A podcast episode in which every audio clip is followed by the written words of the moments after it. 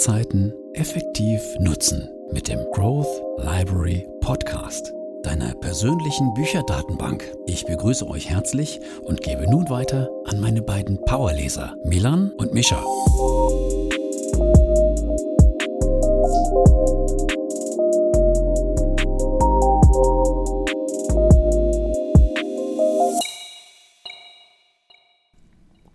Herzlich willkommen, wie immer, auch nochmal von meiner Seite hier beim Growth Library Podcast.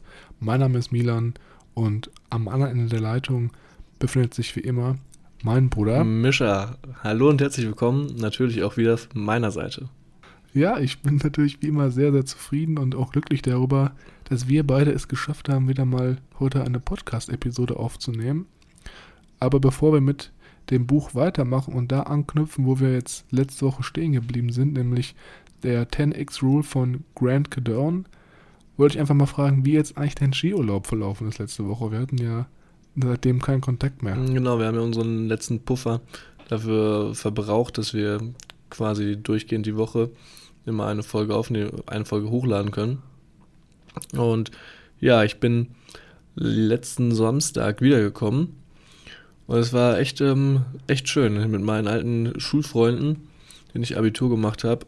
Da haben wir uns jetzt das zweite Jahr in Folge und ich hoffe, da folgen noch weitere Jahre getroffen, ähm, alle zusammen und sind im Zillertal in der Nähe von Meierhofen ähm, Skifahren gewesen. Und Ach, da, die Ecke, kenne ich. Klar, du als alter Alpin-Kenner kennst dich da natürlich ähm, hervorragend aus.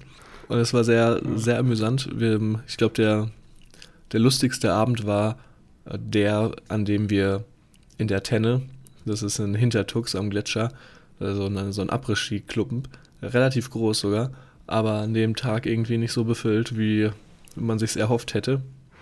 Welcher Wochentag war das denn, als ihr da wart? Boah. Puh, gute Frage. Wir sind, glaube ich, donnerstags oder mittwochs war es. Ähm, okay. Also direkt unter der Woche, aber es war ein Live-Auftritt von, jetzt halte ich gut fest, dem Schlagerstar. eingeflogen aus Mallorca, hat sie gesagt. Einen Tag vorher hat sie noch am Ballermann die jetzt aufgelegt. Scarlett okay. Flair.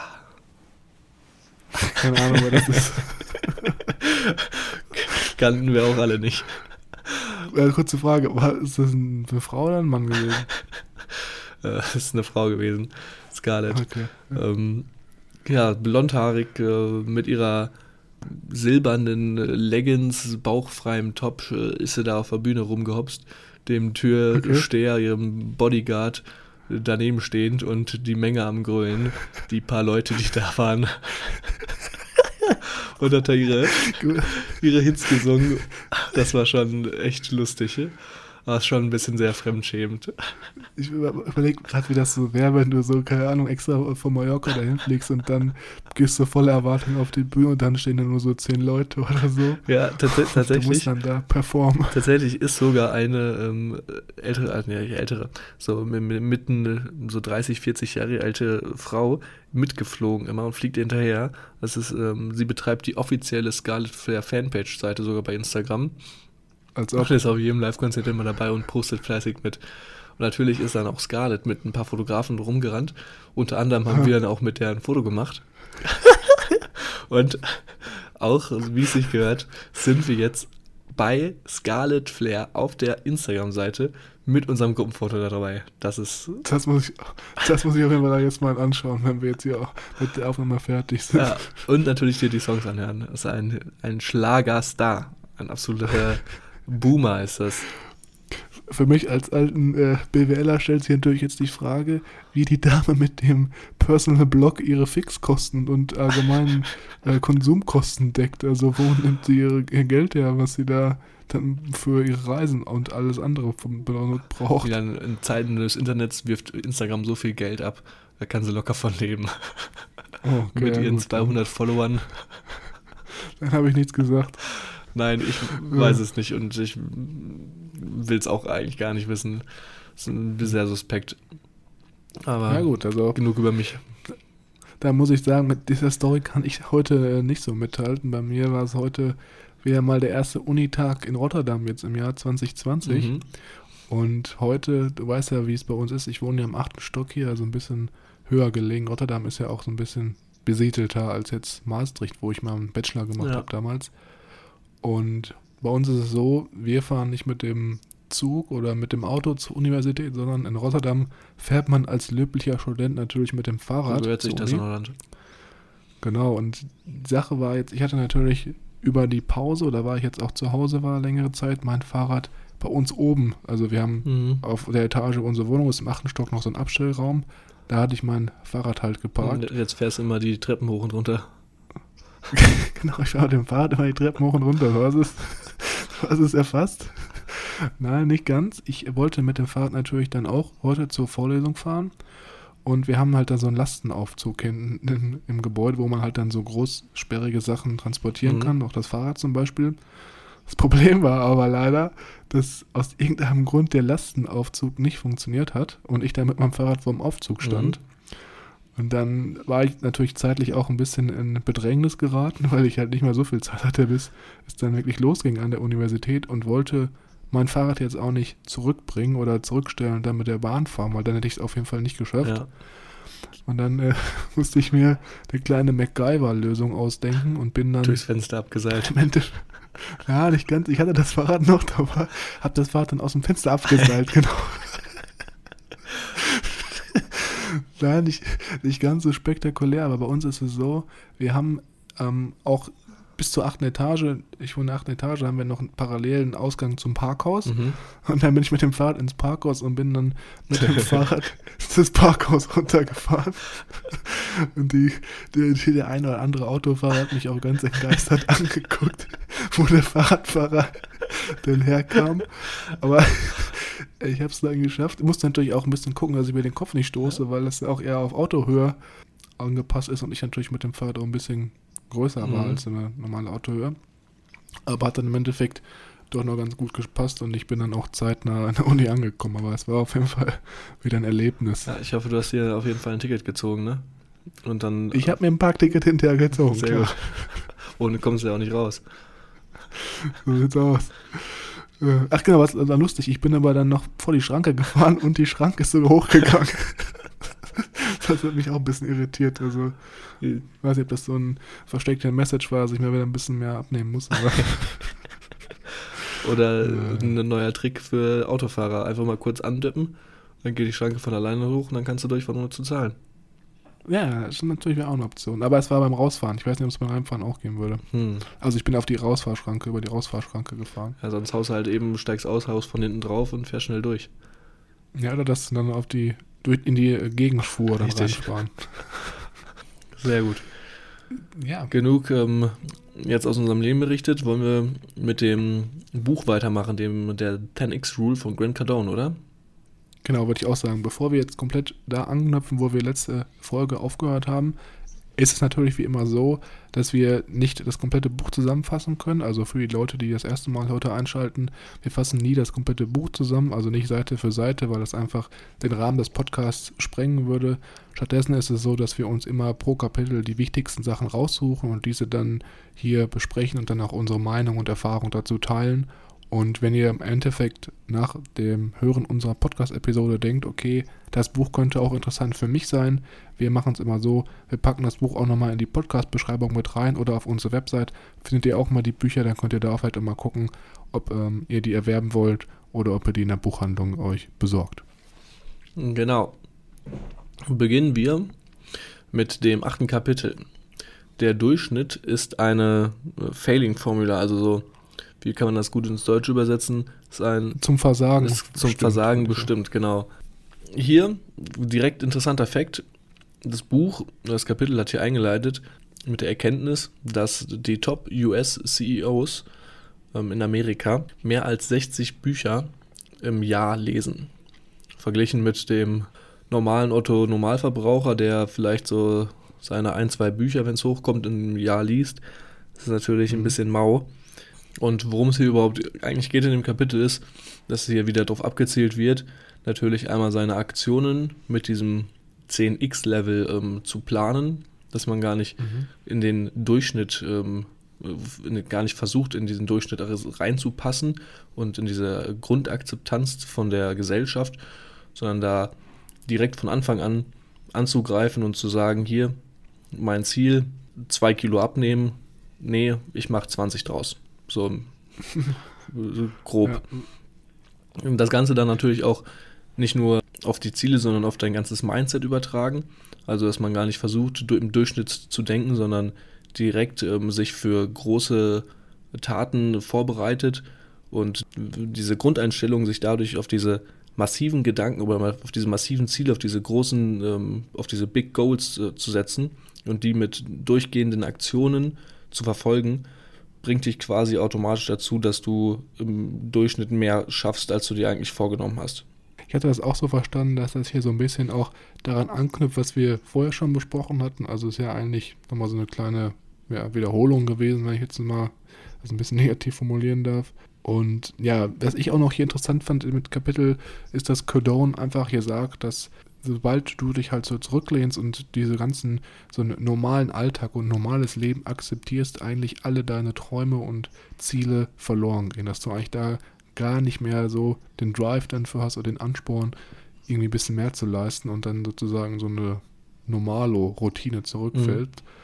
Mhm. Und er sagt halt hier, dass gerade viele Leute auch einfach schlicht und weg unterschätzen, wie viel Energie und ähm, Arbeitszeit auch eigentlich äh, in verschiedene Aktivitäten und Bereichen gesteckt werden müssen, bis du da wirklich dann auch dann Erfolg ja. hast oder halt aus diesem normalen Zustand herauskommst. Und ähm, hier gab es auch noch so einen ganz coolen Quote, den er meinte, dass zum Beispiel selbst das weltbeste Produkt, was es auf dem Markt gibt, braucht äh, mindestens 100 Telefonanrufe, um mindestens 10 Interessenten zu finden. Also da unterstreicht, unterstreicht er halt nochmal, wie wichtig es ist, dass man wirklich kontinuierliche Aktivitäten reinsetzt. Ja. Und als was ich nochmal mitgenommen habe aus dem Kapitel, was dann hier am Ende gesagt wurde, ist, dass man sich wirklich mit Leuten umgeben soll, die, wie er sagt, diesen, diesen Normalo-Gedanken, diesen Gedanken des durchschnittlichen Lebens, ähm, er sagt das jetzt krass, als Krankheit ansehen und wirklich mehr aus ihrem Leben herausholen wollen, dass das auch ein ganz guter Hebel sein kann, um ja mhm. nochmal ein bisschen mehr Arbeit in seine Aktion reinzustecken. Genau, also einmal A, sich dann auch von diesen Leuten zu distanzieren, die in diesem Durchschnitt gefangen sind und B, sich auf die zu konzentrieren, die das ähnliche Mindset oder das gleiche Mindset, Mindset wie eine selbst verfolgen. Ich glaube auch, das ist so das Perfekte. Wenn du das beides kombinierst, bist du schon mal auf einem guten Weg. Da ist natürlich auch wieder dann die Frage, okay, wo muss ich Leute oder wo finden, behalten sich Leute auf, die halt auch dann diesen, dieses Mindset oder diesen Wunsch vom Leben haben, mhm. den ich auch habe. Ne? Und da muss man vielleicht auch mal gucken, wenn man zum Beispiel jetzt in Sachen Unternehmensgründung sehr interessiert ist. Ich glaube zum Beispiel Berlin und München sind ganz große Hubs. Da wäre es vielleicht auch dann mal ratsam, vielleicht in solche Gegenden zu ziehen, um halt dann mit den Leuten dann in Kontakt zu kommen. Mhm. Ja, dieses, ich glaube, das Kapitel geht sogar so weit, dass gesagt wird, dass durchschnittliches Denken und Aktionen dir nur einbringen, dass du quasi unglücklich Misserfolg und Fehlschläge erlebst. Natürlich jetzt sehr extrem, aber lassen wir mal einfach so stehen. Man muss ja sowieso sagen, das ganze Buch ist ja auch wieder sehr extrem äh, geschrieben und auch sehr auffordernd, was ich im Endeffekt gut finde, aber manchmal muss man diese Aussagen dann schon auch hinterfragen. Genau. Aber das wäre es auch soweit von mir zu dem Kapitel. Ja, genau. Ich würde auch sagen, wir machen da jetzt mal weiter mit Kapitel 9. Und Kapitel 9 heißt 10x Goals, also 10x Ziele. Und hier geht es eigentlich darum, wie setze ich diese 10x Ziele und was genau bringt mir das eigentlich oder warum sollte ich das machen? Das haben wir ja vorher schon ein mhm. bisschen angerissen am Anfang.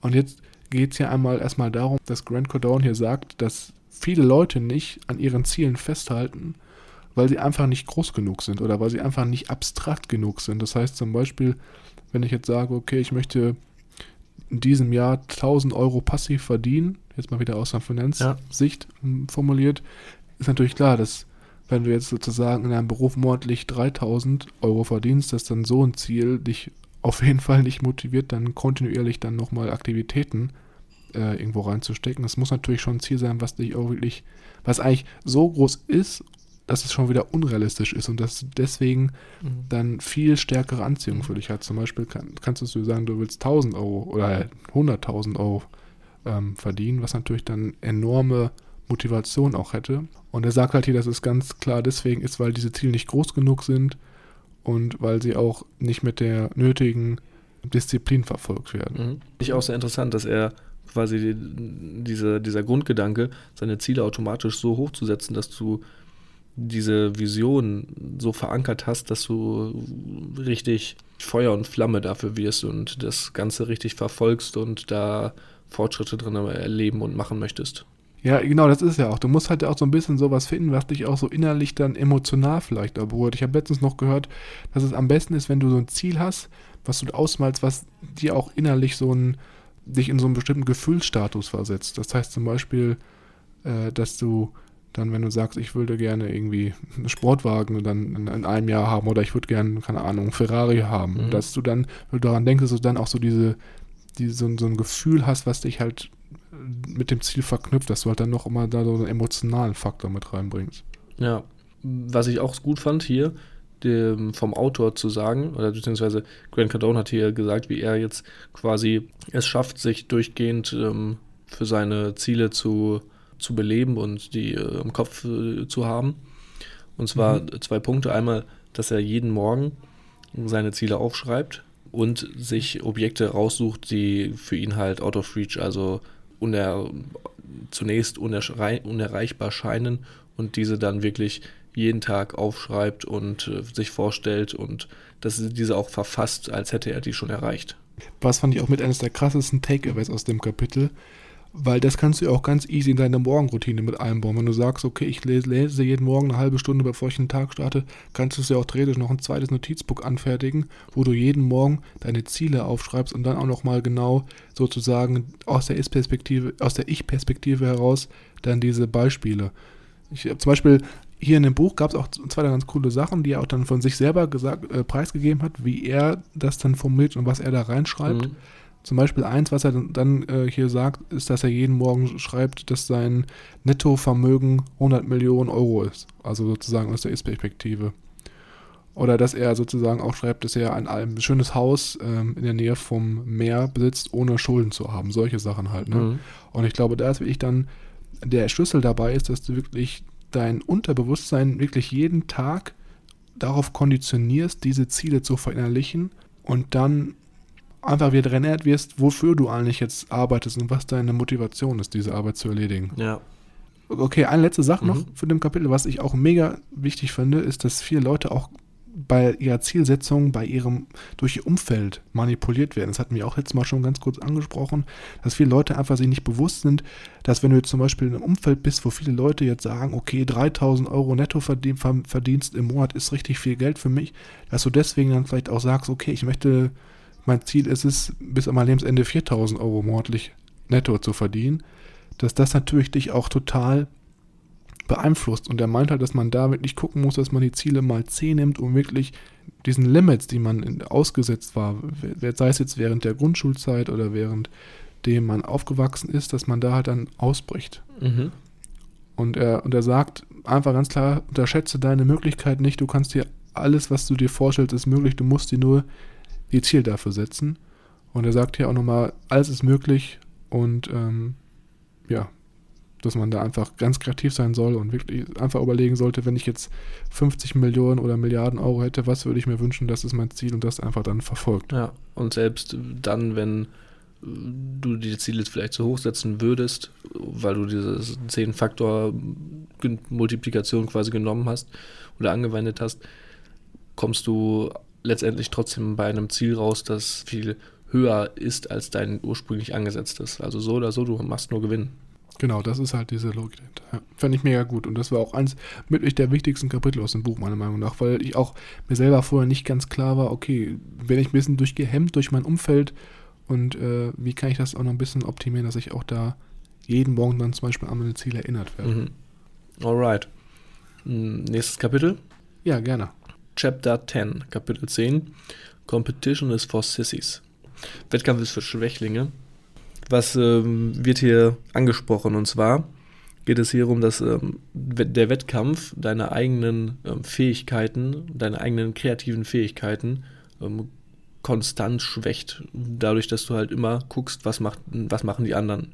Ähm, vielleicht jetzt kein super Beispiel, aber um das jetzt hier auf unserem Podcast ein bisschen ähm, anzuwenden, Ursprünglich ist es eigentlich immer so, dass ich schneller bin als du und meine Inhalte von den Kapiteln zusammenfüge. Wir fügen die ja immer zusammen, damit wir mhm. auf einem Nenner sind und darüber sprechen. Und eigentlich bin ich immer derjenige, der zuerst seine Inhalte reinwirft in den Pool und du die dann quasi ähm, ergänzt, drunter packst oder neue Ansätze hinzufügst. Dieses Mal war es andersherum. Du warst schneller, was mich sehr überrascht hat. Ähm, Hallo? ähm, hat mich aber jetzt natürlich dann in, mal in die Situation gebracht, nachzuziehen. Und dann wollte ich gerade anfangen mit dem ersten Kapitel und dann dachte ich mir, ach nee, warte, ich gucke erstmal, was du hast. Und das war direkt dieses, diese, dieser Gedanke und dann dachte ich mir schon, nee, falscher Ansatz, nicht immer auf die anderen gucken, guck einfach auf deine Sachen, such dir jetzt hier deine Punkte raus, die du wichtig findest und dann zack, packst du sie rüber. Jetzt kein direkter Wettkampf, weil wir uns natürlich ergänzen, aber auch wieder sowas, wo man komplett abgelenkt wird von seinen Mitmenschen, ähm, obwohl das eigentlich jetzt, wenn ich das gemacht hätte, mich nur limitiert hätte und ich gesehen hätte, ah, okay, das hat er schon, das hat er schon, das hat er schon, dann muss ich das nicht machen, dann nehme ich das und das. Anstatt ja. einfach auf sich selbst zu gucken und da an seinen eigenen Potenzialen zu kämpfen oder zu arbeiten, nicht zu kämpfen. Ja. Mega gutes Beispiel, hätte ich jetzt gar nicht so, wäre ich jetzt gar nicht so schnell drauf gekommen, aber ja, stimmt auf jeden Fall. Und was ich auch noch hier interessant fand, dass wenn man das jetzt wieder auf so ein bisschen auf ein größeres Business Environment, also ein Businessfeld oder Businessgebiet bezieht, sagt er hier auch ganz klar, dass wenn man jetzt neu in einen Markt eintritt, in einen speziellen Nischenmarkt, dass man da als Startup natürlich jetzt eher Schwierigkeiten hat, wenn man zum Beispiel jetzt andere Marken kopiert, weil du natürlich ganz klar dann keinen Mehrwert stiftest und einfach nur sozusagen der der bisher also nachmacht, dass man da hier ganz klar drauf gucken soll, nicht mit den ähm, Richtlinien und den allgemeinen Normen äh, zu handeln, sondern halt da mal guckt, okay, was kann ich machen, was halt nicht diesen Normen entspricht und sozusagen so ein bisschen dieser Rebell ist. Und Grant Cardone sagt hier auch ganz klar, dass wenn er zum Beispiel ein Business aufbaut und dann ein neues neues äh, Marktsegment reingeht, dass er da immer versucht, so eine Art unfaires, unfairen Vorteil zu bekommen, weil er immer das macht, was andere halt nicht machen. Mhm. Und ich finde das eigentlich eine ziemlich interessante Idee, dass man halt immer so sein eigenes Ding hier durchzieht.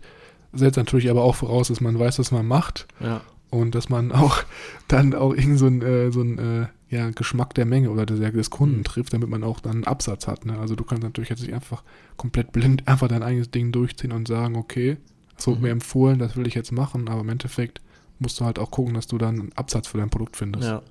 Um jetzt weiterzumachen, also halten wir fest, wir versuchen jetzt nicht ähm, im Zweikampf oder generell im Wettkampf zu stehen mit anderen und ersparen uns quasi unsere Kreativität und vor allem auch die Zeit und das Geld, dass wir, das dabei drauf geht. Wir möchten nämlich unseren Sektor, unseren, unseren Markt dominieren. Mhm. So, das ist natürlich schön und gut. Dominieren ist also besser als Wettkampf, sagt er. Wie schaffen wir das? Jetzt finde das finde ich einen sehr interessanten Ansatz. Ähm, er sagt jetzt hier, um deinen Markt zu dominieren, guck, was die Konkurrenz macht und mach das, mhm. was sie nicht tun. Finde irgendwas, was sie nicht können oder nicht machen oder nicht machen wollen oder warum auch immer. Tu es und explodier dabei oder ähm, breite dich in dem Bereich dann so weit aus, dass es gar keine Möglichkeit mehr gibt für die anderen da irgendwie Fuß zu fassen und geht das Ganze dann auch wieder mit dem, ähm, mit dem 10x-Mindset, sage ich mal, ähm, an, sodass du quasi etwas gefunden hast, was der Rest des Marktes nicht tut und das Ganze dann auch noch mit dem zehnfachen Faktor angreifst, dass du da komplett quasi Aufsehen und dass du den Marktanteil sicherst. Ist eigentlich, das ist ja eigentlich meiner Meinung nach eigentlich so eine Winning-Formula, ne? wenn du da wirklich was findest und dann noch mit dieser mit diesem Mindset da rangehst, dann ist er eigentlich schon, hast du, glaube ich, schon viel gewonnen oder schon einen guten mhm. Fuß in der Tür, sagen wir mal so. Auf jeden Fall. So, natürlich jetzt noch, ohne ein passendes Zitat kann das natürlich hier auch nicht von Gang gehen, das ähm, Kapitel. Deswegen, man kann nicht dominieren, wenn du nicht penetrierst. Und du wirst okay. nicht penetrieren, wenn du keine normalen Leveln an Aktivitäten verfolgst. Finde ich sehr nachvollziehbar. Also du kannst nur dominieren, indem du auch wirklich diesen zehnfachen Aufwand betreibst und diesen umsetzen willst oder umsetzt. Ja.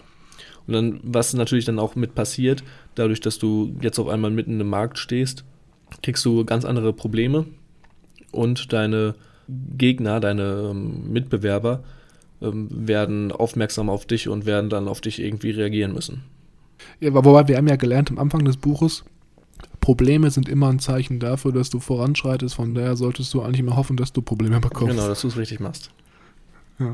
So wie in der Biografie von Dirk Nowitzki, wo er mit seinem Coach erzählt wird oder wo der Autor dann sagt, dass äh, die, die immer den Weg, oder einen Weg nehmen mit nicht dem geringsten Widerstand, weil der Weg mit dem geringsten Widerstand dich nirgendwo hinbringt. Fand ich Ah, auch sehr ja, gut. stimmt. Ja, die bist du auch gerade an der Nowitzki-Biografie am Hören, Nur noch ne? zwei Stunden übrig, ja. Ja, ich habe jetzt die Snowden-Biografie durchgeballert. Und? Mega gut, aber ich, wir sind jetzt schon wieder komplett vom Thema raus. Also da können wir vielleicht nächste Woche mal drüber sprechen. Ja, Ich habe die aber auch schon durch. Ich höre die immer auf doppelter Geschwindigkeit. Ich weiß nicht, wie du es hörst. hm, das ist mir too fast. Ich bin äh, Okay. noch äh, bei den Slow-Denkern, Slow-Thinkers. Äh, Wie findest du es bis jetzt, die Biografie von Dirk Nowitzki? Sehr cool. Also Ja. am Anfang hat sich ähm, ging's, also äh, ging es mir ein bisschen zu flott mit diesen Zeitsprüngen teilweise. Aber jetzt hat Ja. sich's eingependelt und jetzt bin ich so langsam am Ende seiner Karriere, wo dann auch sehr viel reflektiert wird, was ich sehr gut finde, wo dann viel berichtet wird, wie es dazu überhaupt gekommen ist und wie diese Harmonie zwischen Dirk und seinem Coach war. Sehr, sehr interessant. Ja. Und Ja. auch sehr coole Leute, von denen da berichtet wird. Und natürlich Hat auch jetzt brandaktuell, nachdem Black Mamba gestorben ist, Cope Bryan. Ja, Cobb, Cobb Bryant, ja. Genau. Ja, Traurige Geschichte. ja, stimmt. Okay. Gut, jetzt machen wir mal weiter mit Chapter 11. Wir sind jetzt wieder leider komplett abgeschwiffen. Ich hoffe, es ist jetzt nicht so schlimm für den Zuhörer. Ausbrechen aus der Mittelschicht. Also hier geht es wieder ganz klar darum, dass Grant Cardone nochmal aufzeigt, was eigentlich für Nachteile es mit sich bringt, wenn man sozusagen das Leben in der Mittelklasse oder Mittelschicht akzeptiert und dann einfach so dieses, dieses Durchschnittsleben akzeptiert. Ich will natürlich jetzt nicht, ich denke mal jetzt nicht, dass er meint, dass jeder in der Mittelklasse ein Durchschnittsleben akzeptiert, aber ich glaube, es ist schon ein Großteil der Menschen ist. Mhm. Und er sagt zum Beispiel, dass einer der großen Fehldenker ist, dass Menschen halt denken, oder dass Mittelklasse-Menschen denken, dass sie zu sagen, wenn sie eine Million Euro oder Dollar verdienen, dass das wirklich viel Geld ist und dass, wenn sie das einmal ähm, gespart haben oder verdient haben oder auf dem Konto haben, dass sie dann sozusagen ausgesorgt haben.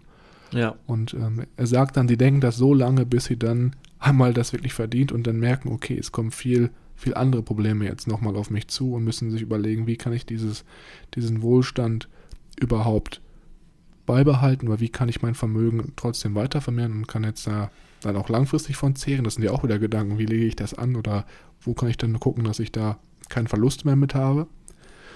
Und es kommt natürlich auch darauf an, dass man jetzt auch gleichzeitig mit diesem mit diesem erhöhten Vermögen auch ein ganz anderes Konsumverhalten dann entwickelt. Das ist natürlich dann so die Gefahr dabei, dass man dann sozusagen höheres Konsumverhalten hat und dann diese eine Million nicht mehr viel ist, sondern eigentlich nur, wie vielleicht vorher, 10.000 Euro oder ähnliches, jetzt mal ganz krass gesagt. Mhm. Und er sagt hier, es gibt hier verschiedene Probleme, die die Mittelklasse hat. Zum einen, dass sie ihr Aktivitätslevel immer so anpassen, dass sie gerade das machen, was sozusagen notwendig ist, um sozusagen den Alltag zu erledigen und auch ihre Ausgaben ganz knapp so zu, zu stemmen. Und als zweitens Faktor geht es hier auch noch darum, dass sie halt sagen, sie machen immer das, was sie sozusagen als notwendig, jetzt mal in Anführungsstrichen, ansehen und halt auch nicht darüber hinausgehen. Also wirklich dann gar keine wirklich großen oder riesigen Ziele haben. Ja. Und er sagte auch, ein ganz, ganz großes Problem der Mittelklasse ist das Gehaltserhöhung, dass die teilweise gar nicht mit der vorhandenen Inflationsrate mithalten können und dass deswegen sozusagen äh, das Ganze an langer Sicht für die Mittelklasse schwieriger wird, gerade auch in Bezug von Ausgaben und Lebenshaltungskosten. Und er nennt das hier den Mittelklasse-Squeeze, also sozusagen, ja, Mhm. Wie Mittelklasse-Squeeze, die Mittelklasse ausgedrückt wird. ausgequetscht wird, ja, Ausgequetscht, genau. Ja, was ich ganz interessant fand, oder sehr interessant fand, war hier in dem Buch, dass er auch hier drauf eingeht, ähm, die Wohlhabenderen, denen kümmert es nicht, ob jetzt die, die Steuern. Steuern erhöht werden oder ob die ähm, jetzt mal ein paar mehr ähm, Verbindlichkeiten haben, die sie zahlen müssen. Und die. Armen kriegen vom Staat irgendwelche Hilfe. Und Ja. die Mittel Mittelklasse ist diejenige, oder es ist die Klasse, die noch zu, zu gut sind, noch das Ganze stemmen können, aber noch weder noch um staatliche Hilfe zu bekommen. Die sind genau in der Mitte und kriegen die ganze Breitseite und das ganze, die ganze finanzielle Macht richtig zu spüren von oben. Mhm. Der beschreibt das hier als ähm, Mousetrap, also als äh, Mäusefalle mit einem dicken, fetten Stück Käse. Weil mhm. es halt so, also, genormt oder so angesehen ist, so von der Gesellschaft. So Mittelklasse, ah ja, ist, ist okay, kann man machen. Mhm. Okay, und dann, dass sie eigentlich gar nicht merken, dass sie ja. besteuert werden, mhm. weil sie mehr haben als der und die Unterschicht, aber nicht so stark besteuert werden wie zum Beispiel die Reichen im Vergleich zu ihrem Vermögen. Genau, und das ist halt diese Mäusefalle, in der dann die ganze mhm. Mittelschicht drin steckt. Gut, machen wir weiter mit Kapitel 12, auch schon dem letzten Kapitel für heute. Obsession isn't a disease, it's a gift. Heißt, Besessenheit ist keine Krankheit, es ist eine, äh, ein Geschenk. Mhm. Dann geht es natürlich erstmal los. Besessenheit, was ist das eigentlich? Und laut ähm, Duden, laut Dictionary hier, wird hier gesagt, ähm, Obsessen obsessed, also Besessenheit ist nichts anderes als die, ähm, dass, dass man von dominierenden Gedanken oder Gefühlen einer, einer Idee oder einer, einem Bild oder einem Wunsch verfolgt wird.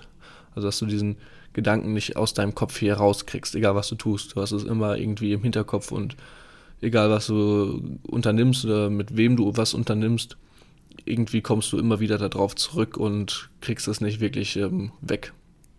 Mhm. Was ich äh, sehr schön fand, wieder mal, war ja die Metapher, das Ganze zu sehen wie wie ein Feuer. Deine Besessenheit ist ein Feuer und äh, diese ist auf gar keinen Fall etwas Schlechtes, das ist auf jeden Fall was, was Gutes, wenn du von etwas besessen bist und das verfolgst. Also, außer es sind jetzt irgendwie Drogen oder so, von denen du besessen bist, aber davon gehe ich nicht aus. Mhm. Es ist was Gutes. Und wenn du dann immer weiter Holz ähm, hinzufügst und dem Ganzen auch ähm, die, gewisse, äh, die gewissen Materialien gibst, dass es auch lebendig bleibt, ist das äh, quasi äh, der Antriebsmotor, deine Motivation, die dich dazu befähigt, dem Ganzen nachzugehen. Und das unter anderem tut er halt, indem er zum Beispiel morgens immer aufsteht und in sein Notizbuch immer reinschreibt, ähm, hier das und das sind meine Ziele und die erreiche ich und die schreibe ich so auf, als hätte ich die schon erreicht. Ah, um dann sozusagen diese Besessenheit aufrechtzuerhalten oder sich genau. wieder in diesen Modus des, des Besessenen reinzusetzen. Um sein tägliches Holz quasi seinem Feuer wieder zuzufügen und davon ähm, ja, Antrieb und Schwung für den Tag so zu generieren. Krass, das hatte ich gar nicht gesehen im Kapitel, muss ich zugeben. Ähm, ja. Doch, steht auf jeden Fall drin. Ja, ich glaubte das, ja, ich habe es noch nicht aufgeschrieben. Okay.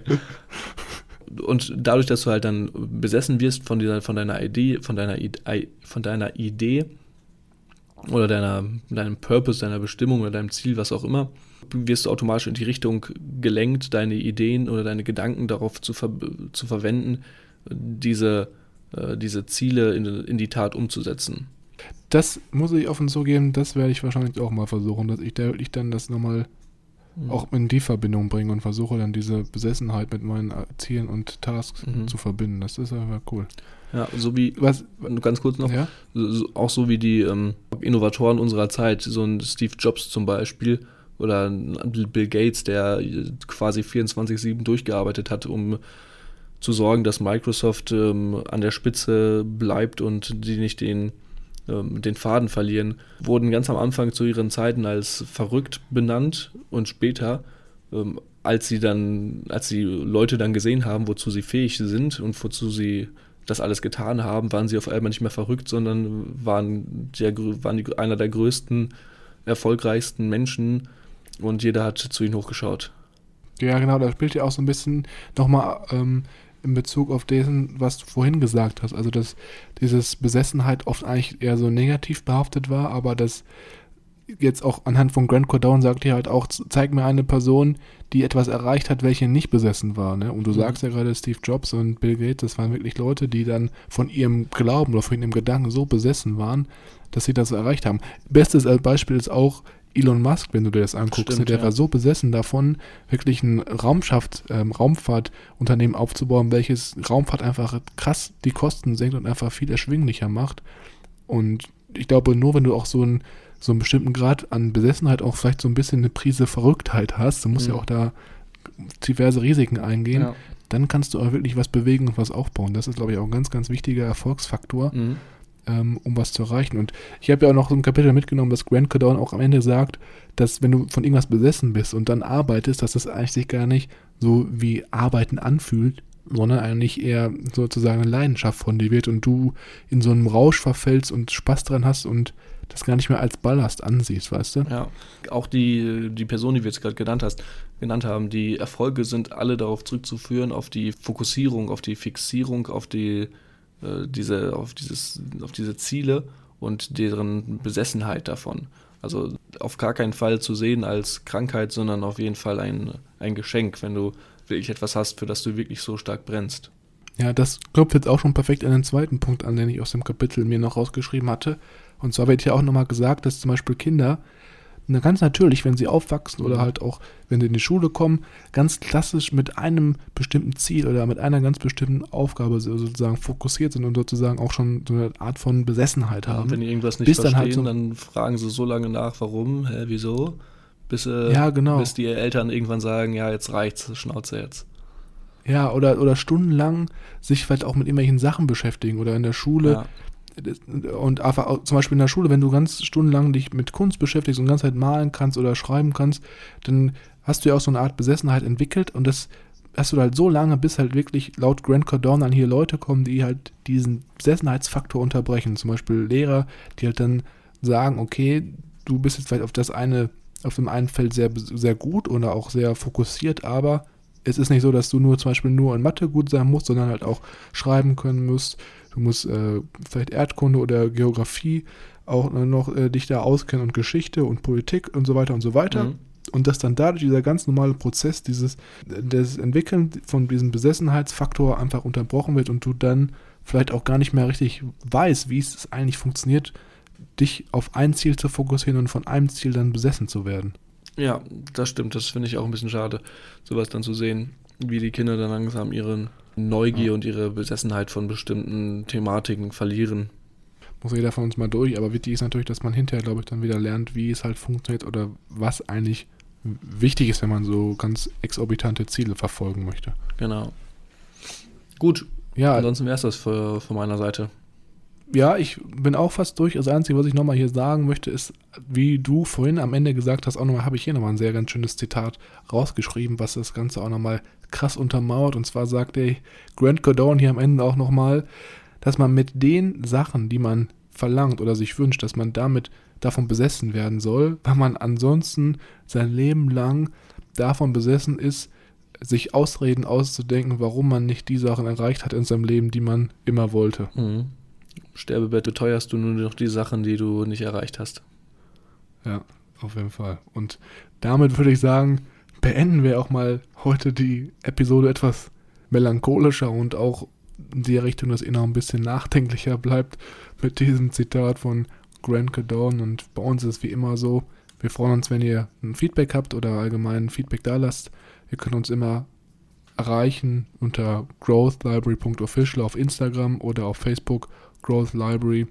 Und ansonsten geht es natürlich auch selbstverständlich über unsere Webseite www.growth-library.de. Da gibt es ein Feedback-Formular, da könnt ihr einfach eine Message lassen. Und ja, ansonsten freuen wir uns auch sehr, wenn ihr uns dann Podcast bewertet. Das geht ganz einfach über iTunes oder wenn ihr ein Apple-Gerät habt, über die Apple Podcast-App. Da gibt es dann eine Rubrik, wo man uns Sternebewertung abgeben kann. Da könnt ihr uns dann auch helfen, den Podcast noch ein bisschen bekannter zu machen, damit auch Leute, die zum Beispiel den Podcast noch nicht kennen, von unserem Wissen profitieren können, wenn sie auf uns aufmerksam werden. Genau. Wir freuen uns auf euer Feedback. Und ansonsten hören wir uns in der nächsten Episode. Bis zum nächsten Mal. Ciao.